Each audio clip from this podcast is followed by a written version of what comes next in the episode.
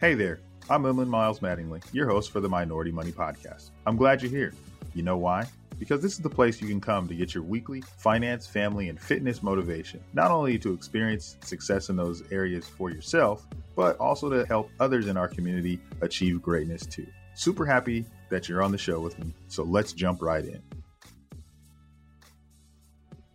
Welcome back to the Minority Money Podcast. I am your host, Emlyn Miles Mattingly, where we are changing the complexion of wealth. And couldn't be more excited today. We're starting Financial Literacy Month. The entire month of April, we'll be talking about financial literacy, having different guests on talk about their experience with financial literacy, maybe a few companies talking about how they help people with financial literacy. And I'm just really excited because this is something that we're passionate about, something that we're trying to make sure that we give information to people that they need and that they can use. And today we're going to be joined by a special guest, one of my friends, my mentor, someone I look up to, someone that's been in the industry for a very, very long time and just an incredible wealth of knowledge. And today we're joined by the one and only Jason Wenk. As far as there's actually two Jason Wenks. There's some guy that's like a cyclist in Minnesota that shares my name. Emlyn, it's a pleasure to join you and huge fan of your show. So it's a pleasure to be on. Yeah. So I mean, when I was thinking about this, well, okay, so the one of the two Jason Wenks that's out there, right? but when I was thinking about this, I was like, man, you know, just to have you on the show because I was like thinking, I was like, have I heard Jason on a bunch of podcasts? I've never like heard you on another podcast, just kind of talking about stuff. So I was kind of like, I don't know if he'll come on. So one, I just want to thank you for coming on, and then two, man, there's so many different ways we could take the conversation. So I just, you know, with financial literacy being the month of April, as I think about financial literacy for myself and how where I've come in my journey, I can only think about people that want to hear the financial story of your journey and how you came to where you are now. And I'm excited for you to share that today with us. But before we get started, for those people that don't know who you are, would you mind giving them a little background of who Jason Wenk is? Sure, happy to. So, you know, if you don't see me on a lot of podcasts, it just might be because I'm no good at them and you're crazy for having me on. So I guess we'll test that theory. But in terms of background today, I'm a fintech entrepreneur. I'm the founder and CEO of Altruist, but you know, that's definitely not what I was. So I grew up in a really small farming community in West Michigan. I was raised in the 1980s and 90s. So most of my youth, there's no such thing as the internet for most of my youth, you know, not until I was probably a teenager, 15, 16 years old when I first got kind of got that exposure even computers were pretty rare for people to have like a home computer back in those days. And in some ways, there's a lot of beautiful things about growing up in a small community, but we didn't have like cable TV, like there was no 24 hour news, there was no social media. So in some ways, it was a beautiful way to be brought up. Basically, what you knew was the community you were in. And the community I was in was, again, a lot of hardworking, good people. You know, there's this saying about people being Midwest nice. Now that I've lived around the country, I tend to understand that better. Like people just have, I think, generally good values in that area. People treat each other well. If somebody's struggling, other people in the community step up and help them. I think in every sense the word community, I mean, that's kind of how I grew up, was in that type of community. And I will say there was really not much money in that community. So when we're talking about financial literacy. There were maybe a couple people that we thought were like rich, you know, so to speak. But I think in the grand scheme of things, they weren't. They just maybe were a little more successful than the rest, but it was an area that you know money wasn't a big thing. It wasn't about who had it and who didn't, because frankly, almost no one had it. It made life really simple in a lot of ways. And so, like, there's a lot of things that happen in between right now. You're telling us where you're at now and how you grew up. You being where you're at now, I'm thinking about this in my head. Like, what were money conversations about like around your house when you were a kid growing up? So I think like it might be helpful to give some context because I think it's funny when you know, obviously our podcast, if you don't, people don't know people, you know, I would say that I would guess, I don't know, I don't, I don't know, I don't know how to like peg myself financially these days, but I would just say that I never in a million years, never in my life did I ever think I would be successful and have some of the things and opportunities that I do today. I say I don't say that in a braggadocious way, just to say that like as a kid, I didn't have those ideas because people didn't have money for the most part. People didn't talk about money for the most part. And so there really weren't a lot of conversations around money. I do know that if you wanted something bad, the one thing that we were definitely taught was you had to work for it. And so I got this kind of funny story. I, I love telling it because it like makes me sound like I'm like 100 years old, but I wasn't. I'm not. But my first job was shoveling cow manure at a farm that was about a mile away from my house. It was the closest house to my house. So where I grew up, I mean, literally, like homes were in many cases miles apart or half a mile or more. And I had to walk uphill both ways in the snow to do this. No shit, right? Because there was a, a big gully between my house and this farm. So if I wanted to get like a pair of shoes, right? Because I wanted to play in the basketball team and I needed to save up some money for that. Like I had to walk, you know, again, down the gully, then up the hill. And Michigan's not exactly California. So it was pretty cold a lot of the year. And the job was to shovel manure. And it was not a glamorous job. I can't remember what I got paid, but it was like around $2 an hour, maybe whatever minimum wage was, you know, 25, 30 years ago. And that's like my first exposure to money was this idea of like wanting stuff, right?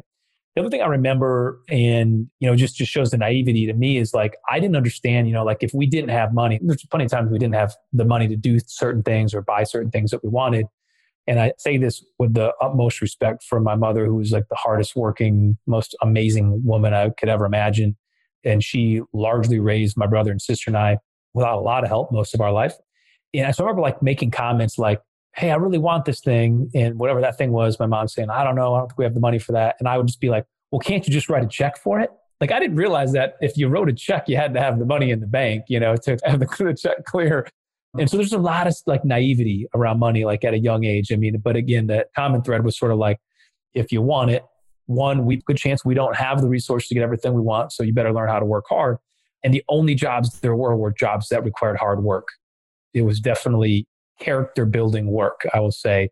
And that was kind of the early part of my money journey, you know. And it wasn't until I got a little bit older, right, then we start to think about, you know, kind of how money works. I remember for me, the first kind of big thing I wanted that was more than like a pair of shoes or a pair of jeans or something, which keep, keep in mind, like for the youngsters listening, back then you could get a nice pair of shoes for like, you know, maybe 50 bucks, you know, it wasn't like these drops now where they're out of oh. control.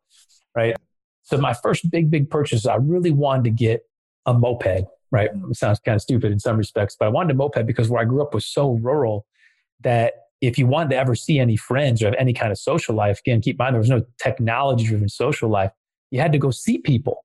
And it was a long bike ride if I wanted to go 10, 12 miles, you know, like that was not real fun each way on like a single speed bike. So I wanted to get a moped.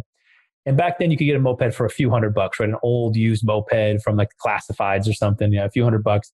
So I need to make enough money for that moped. And actually, what's ironic is I wanted to get the moped so that I could actually get a job that paid better than the shovel and manure job.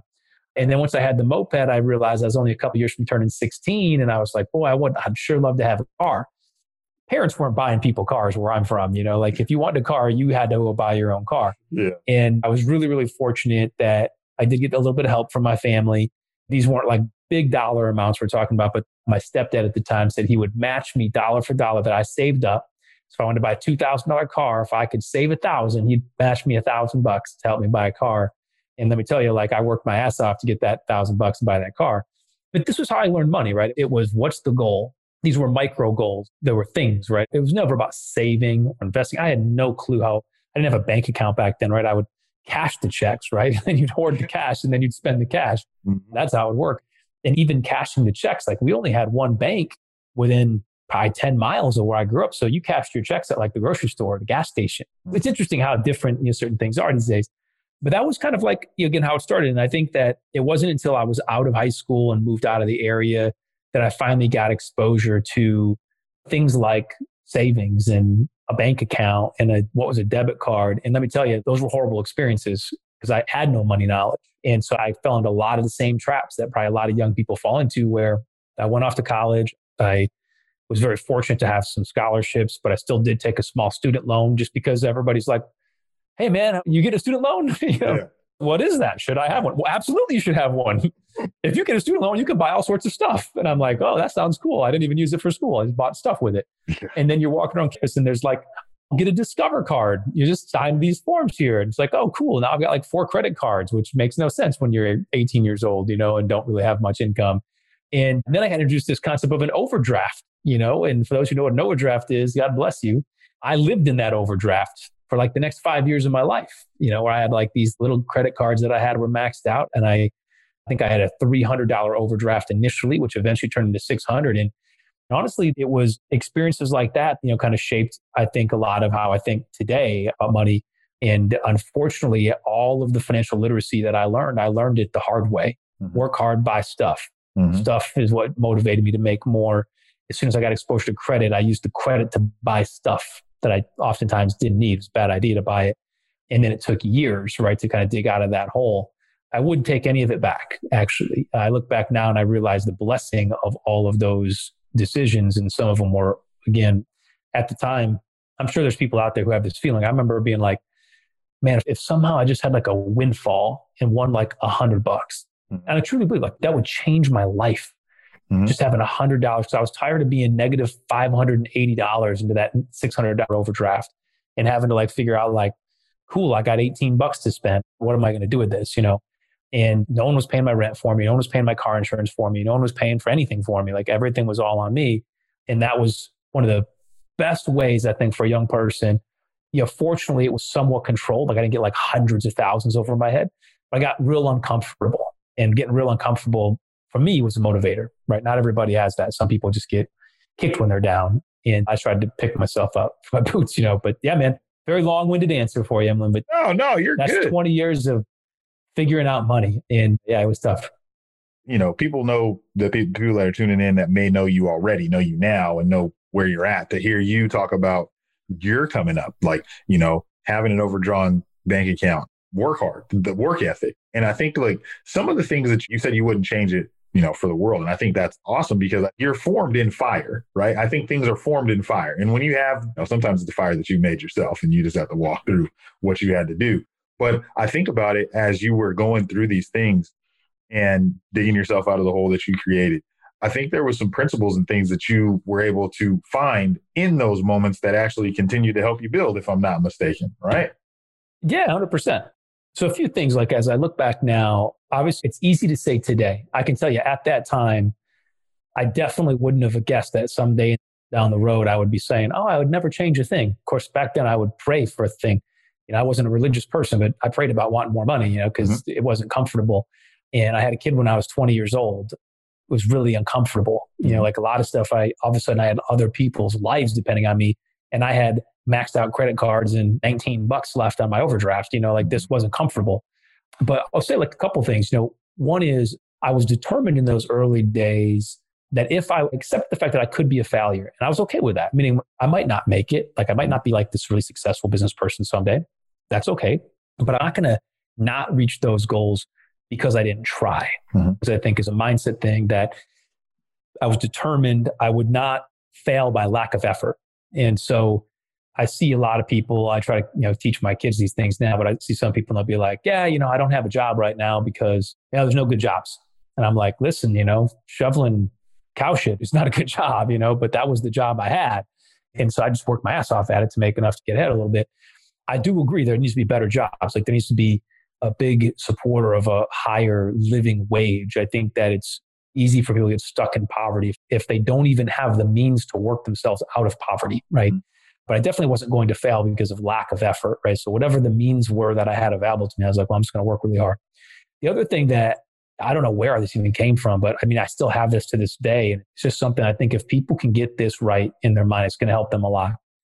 I've never felt that I deserved anything. So I hear some people talk about, like, yeah, you know what? I went ahead and put this vacation on a credit card because I deserve it.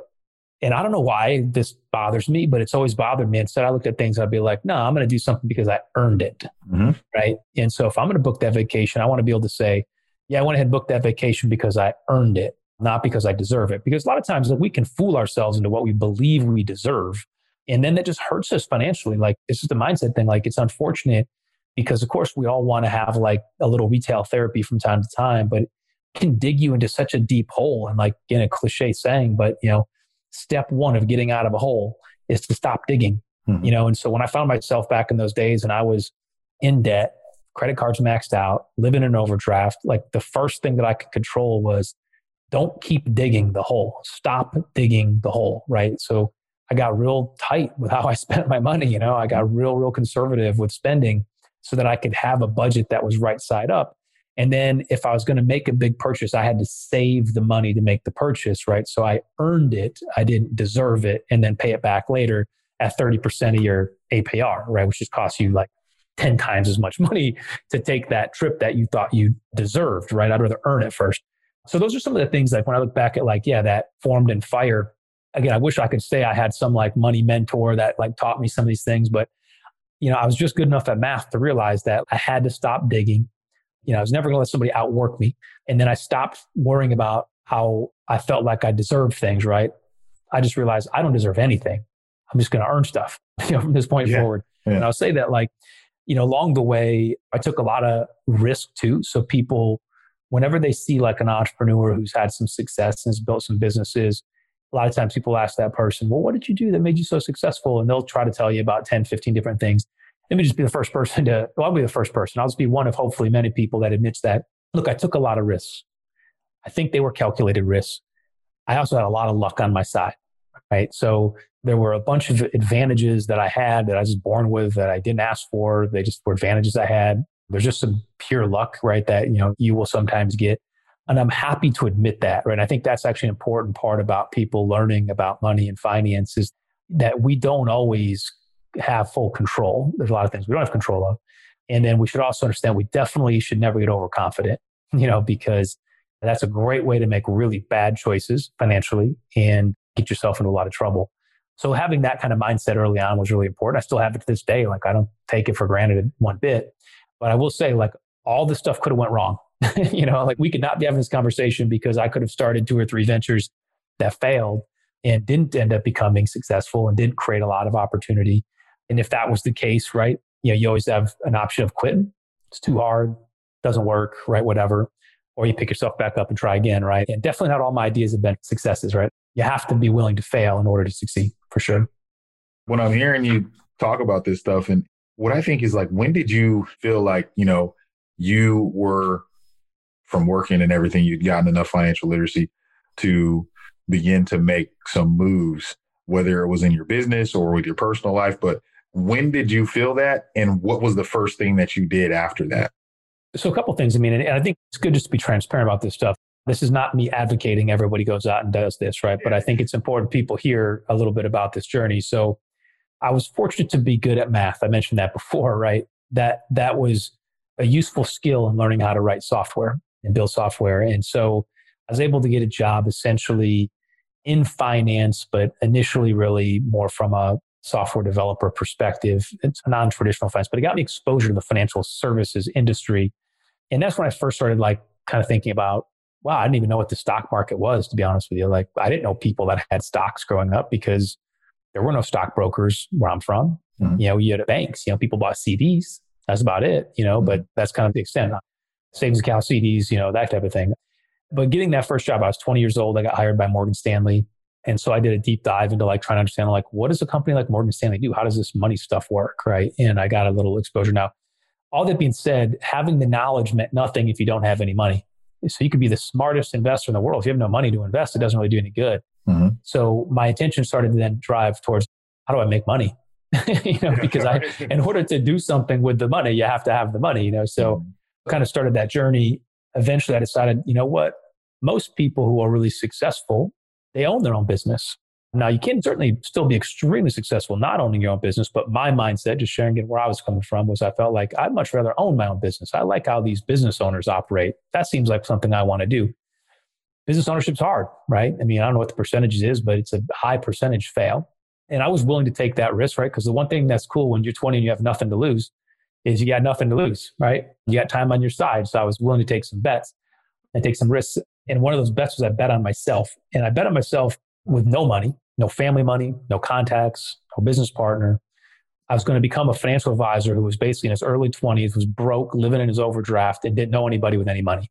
And this is how a lot of people, Emlyn and I have both talked about this. Like, you know, mm-hmm. one of the things when you get hired as a financial advisor or just start a financial planning type business is people will be like, well, serve your natural market. Who do you know with money? Right. Mm-hmm. And it's mm-hmm. like, if someone asked me to do a project 100 i'd have had to make the names up you know? I didn't know 100 people that had like over a hundred dollars you know? Like these were not ideal investment clients so i had to kind of build it from scratch. And what i did is i had a deep belief in what i was doing so helping people. I studied marketing so i realized that you know getting in front of the right customers was going to be really helpful for me. And then I took a risk that, again, I'm not advocating, I'm just sharing because more people know. I took out more credit cards. So I was already in, and then I just doubled down. In fact, I applied for every credit card that would take my application. I got as much credit as I could get. I got about $35,000, if I remember right, in total credit. I maxed all those cards out, um, betting on myself that I was going to be able to make it work. And I used that money essentially partly to live off from, you know, because didn't have any money, you know, didn't have any income necessarily when I started my first business.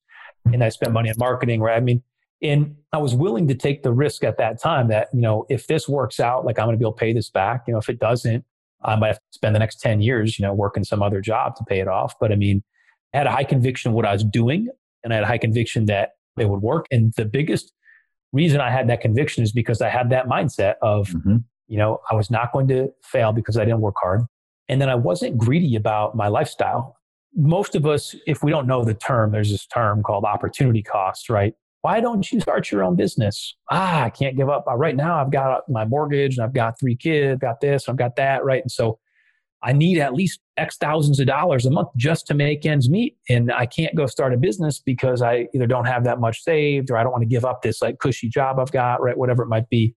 we're afraid to chase an opportunity because the cost of the opportunity. And again, I was young and I had nothing to lose, right? There was no opportunity cost because I was giving up nothing. You know, I was taking a risk and I wasn't having to step away from something. I never let my lifestyle get expensive. You know, I was living in a essentially low income housing for old people.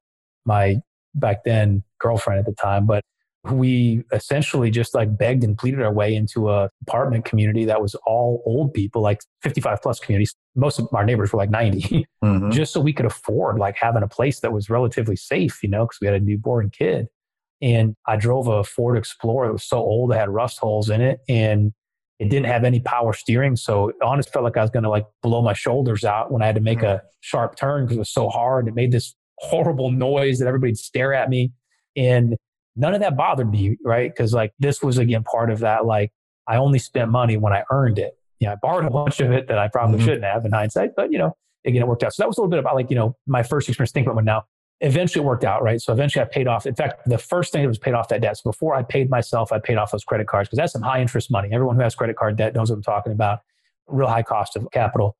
I couldn't get any SBA loans. There was no hmm. loans for people like me back then. I had nothing to collateralize a loan with, you know had a $1500 rust bucket of a car and mm. you know negative 580 bucks in my bank account. Like i wasn't exactly a good candidate for a small business loan but i paid off those credit cards. That was really important. And then i put myself on a salary of $2000 a month. And i lived on that for quite a few years a lot longer than people would realize. It wasn't until i was 27 and i'd been essentially an entrepreneur for five years before i paid myself more than 24000 bucks a year I put every single penny that I made beyond that back into the business, just reinvested, reinvested, reinvested. And it was weird. One day I kind of dawned on me that like my business bank account had a few hundred thousand dollars of cash in it. Like even though I wasn't spending it, even though I was aggressively investing back into marketing and hiring people and expanding my office and all this stuff, I kind of hit that point where I was like, whoa, I'm like making a lot more money every month than I'm spending. And this business bank account got pretty large, you know? And my quarterly tax estimates all of a sudden were more than my annual take home pay. You know, mm-hmm. it was mm-hmm. like kind of a weird thing. And that's the first time I finally kind of decided, you know what, I'm going to make an investment. I'm going to start investing money because now I finally had money, right? Mm-hmm. So, but I think it's important that to put all this into context, this is like seven years of probably 70 to 80 hour weeks, no vacations, no nice cars, no jewelry, no nothing. I mean, it was like hard. And, and, this is why I think like entrepreneurship is a tricky path. If You're telling someone use entrepreneurship as your path to financial freedom because you never know about a successful entrepreneur until they're successful, right? When they're grinding. Today we see some people. I, I see my fellow rising grinders on social media. So special shout out to everybody who I see pushing it. They're up early, they're grinding, they're just doing what it takes. They know that it's not, you know, as glorified as people make it out to be. But it was seven years of that, right? I could have probably started loosening the reins up after five years and started chilling a little bit, but I, I pushed myself. And interestingly, my first real big investment was not stocks and bonds, even though that was a business size, and it was buying another business. Hmm. You know, and that was my first big investment, buying another business. And part of it was because the way I looked at business. Anybody who's a business owner on this, you're a business owner, I know. So we can't help but we know the ROI of our own business. right? If I put $100,000 investment in my own business, I have a pretty good belief that I'm going to turn that into a lot more than $100,000. And I don't believe that, you know, capital markets are necessarily going to always be as friendly. And so I was a big believer in investing in other businesses. So I bought a business, a property and casualty insurance business, by the way. So talk about a random thing. Mm-hmm. The whole business, no one even spoke English as their primary language. It was uh, 200 miles away. From, The primary language spoken in the office was Polish. Mm-hmm. Second language was probably German. Third was Russian. Fourth was Spanish, right? English was not in the top five. I only speak English for the record. But I bought the business based on the P and L, you know, and the belief that hey, this is a really solid business, right? Generating X, you know, certain amount of revenue, mm-hmm. certain amount of profitability. I looked at the multiple, and I just did very basic mathematics. Like, wow, I could buy this business.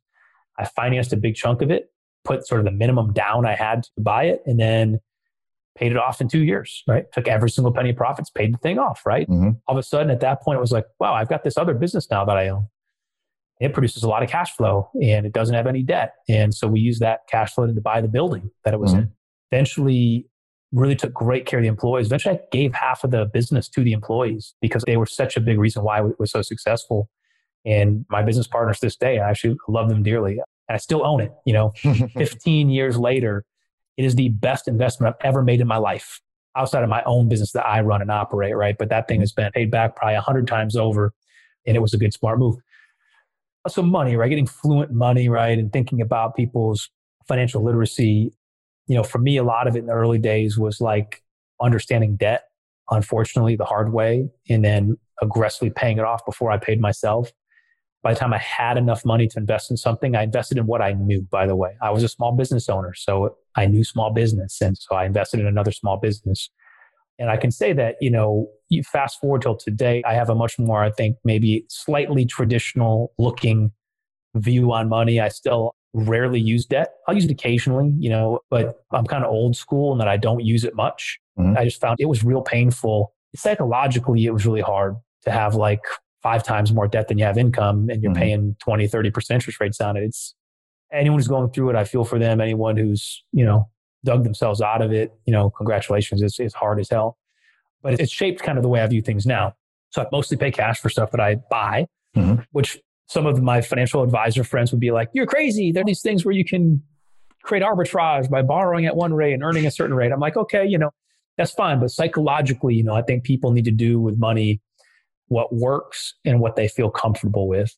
So two real simple rules nowadays. You know, once you have money and you think about how do I invest, make sure it works and make sure you feel comfortable with it because there's lots of stuff that probably works, but if you don't feel comfortable with it, then you won't stay committed to it. If you don't stay committed to it, it eventually will not work because you'll freak out and you'll panic and you'll sell at the wrong time. You know, and this is one of the dangers people have if they try like day trading or, you know, mm-hmm. buying some hot meme stocks or whatever, like seems like a good idea until you've worked so hard, you know, for that money and you start losing it and then you freak out, right? And you sell.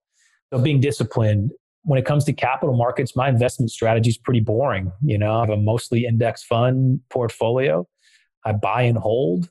I buy stocks that I love. So I have maybe 40, 50 stocks of companies I love. I don't pay that much attention to their fundamentals. It's just they're companies I love and respect, products that I use every day, and I just hold them. You know, again, mm-hmm. I don't mm-hmm. look at them because I love those companies. Now, if there's a day that I'm like, you know, I really hate Apple, don't like their laptops, they suck, my phone is a piece of junk, right? then I probably won't own the stock anymore. But I've just owned it for years because I'm like, I look at my life and I'm like, man, I'm talking Emlyn through a MacBook Pro. I use my iPhone. Mm-hmm. I've got an iTunes subscription and Apple Plus, Apple TV on every TV in my house.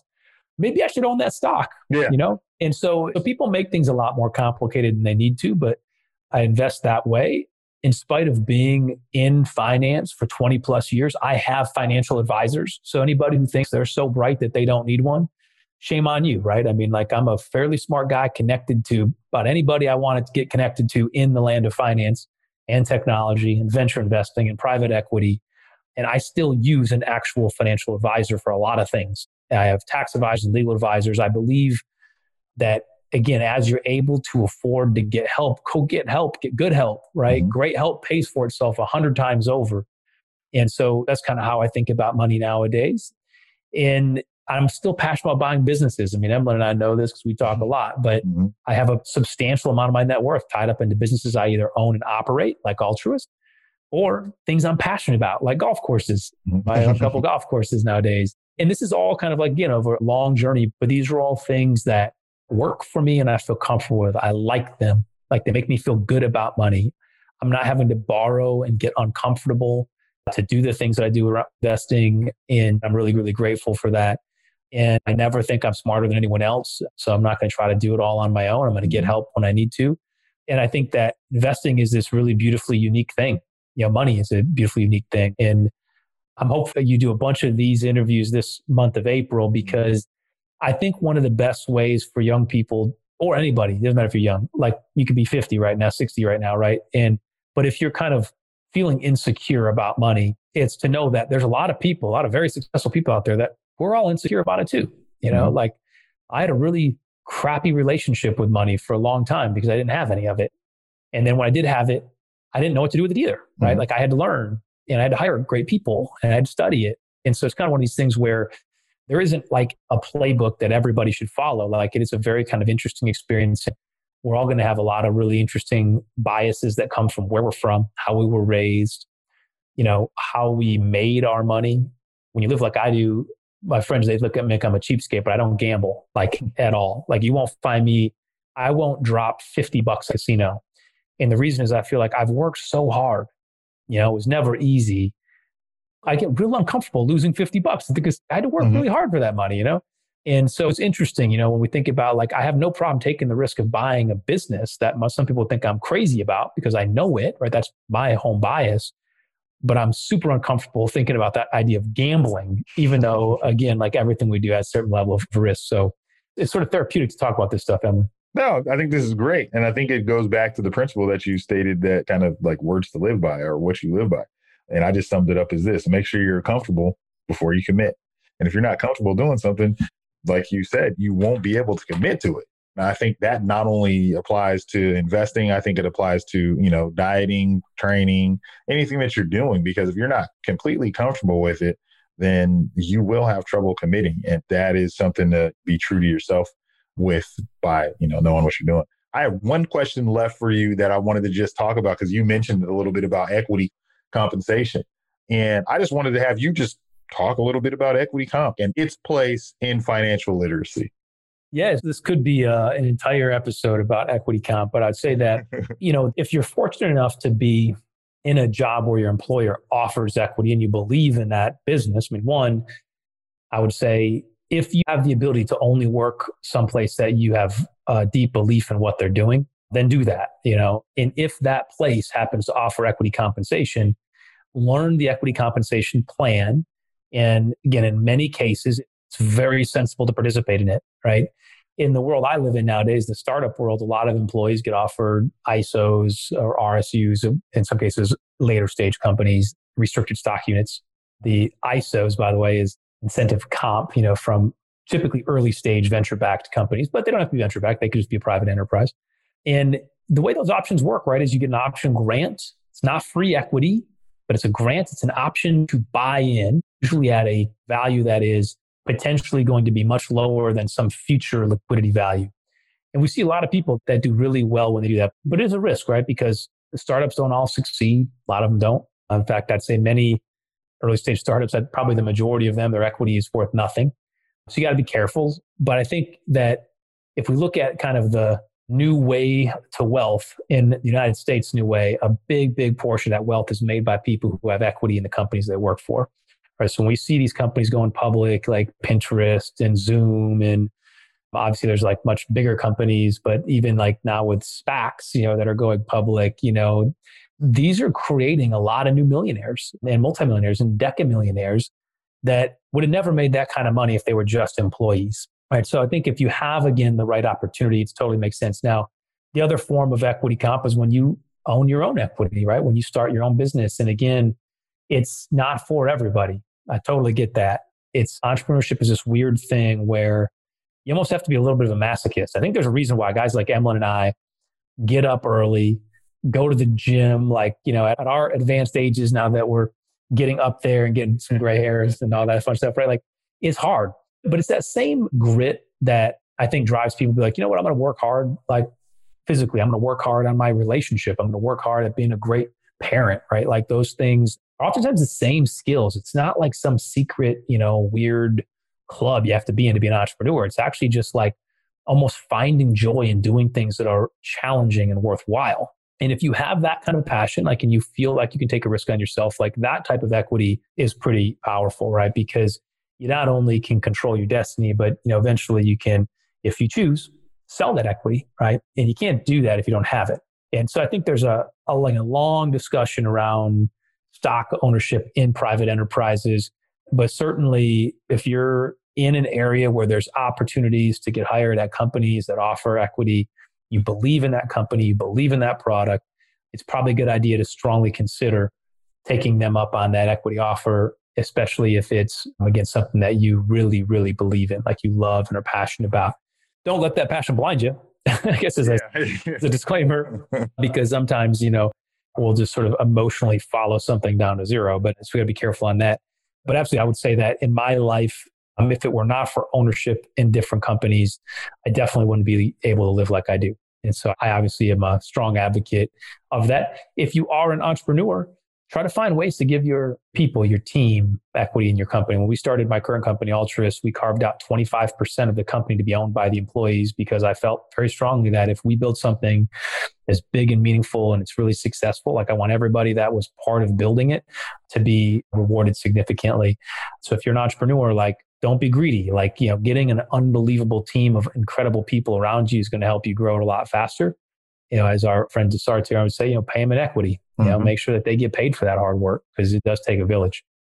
Absolutely, man. This is awesome, and I think that you're absolutely right. We got to have some more. We might have to have a equity compensation, financial literacy talk because there's, yeah, you know, you got your RSUs, your ISOs, you got all kinds of different things that I think are very, very important and need to be talked about more because I think that there are definitely ways to to change the trajectory financially for your entire family if it's done right.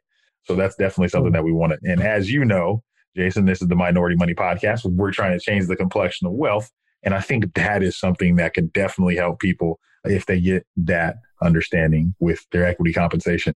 But I can't thank you enough for coming on. I ask everybody this questions when we get off but I want to make sure I ask you a little different one because we're talking about financial literacy. What would you say to the listeners that are listening now as it pertains to financial literacy and your journey?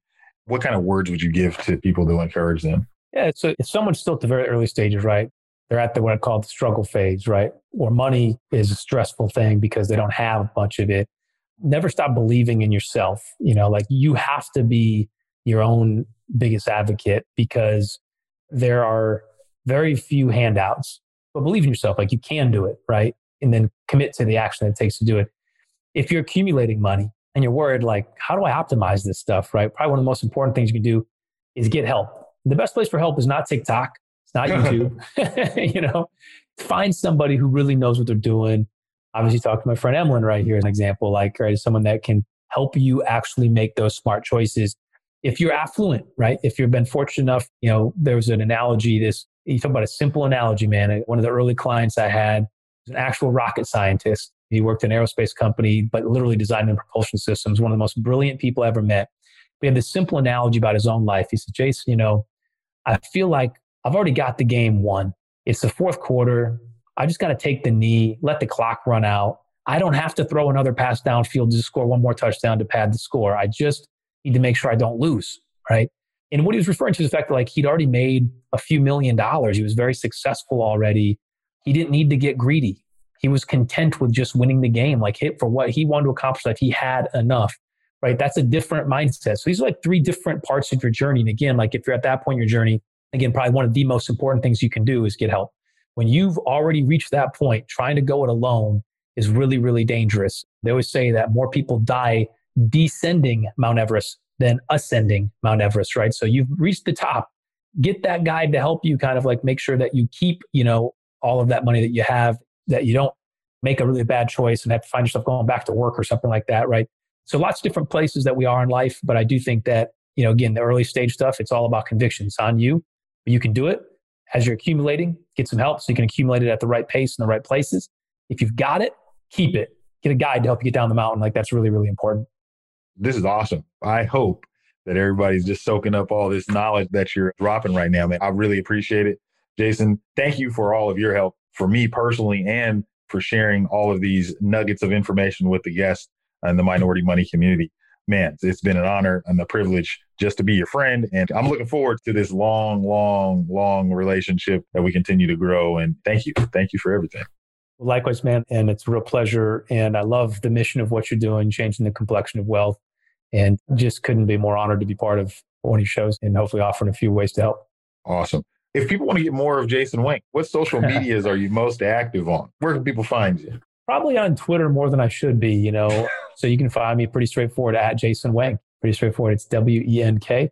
And it's pretty easy to follow what we're up to sort of at the business level with Altruist. So that's at Altruist Corp. So yeah, thanks for the plug. Awesome. Hey, as you all know, this is the Minority Money Podcast. I am your host, Emlyn Miles Mattingly, where we are changing the complexion of wealth. Another great showdown, but it doesn't have to stop there. Be sure to subscribe to the podcast on whatever podcast app you're listening on now and give it a good rating, would you? If you feel really connected to the podcast, which I hope you do, find our Facebook community, Minority Money VIP, to support and be supported by others just like you. And again, we're glad to have you. While this podcast is meant to inspire and motivate you to live your best life, it can't be your complete one stop shop. I know, I know, that really sucks. But I don't know anything about your specific situation. So please reach out to an attorney or CPA, or you can reach out to me, a financial planner, to help you with your specific situation. To get a hold of us, please reach us at fan at Minority Money Podcast. That's F A N at Minority Money Podcast so we can get to know you there. Thanks for being here, and until next time.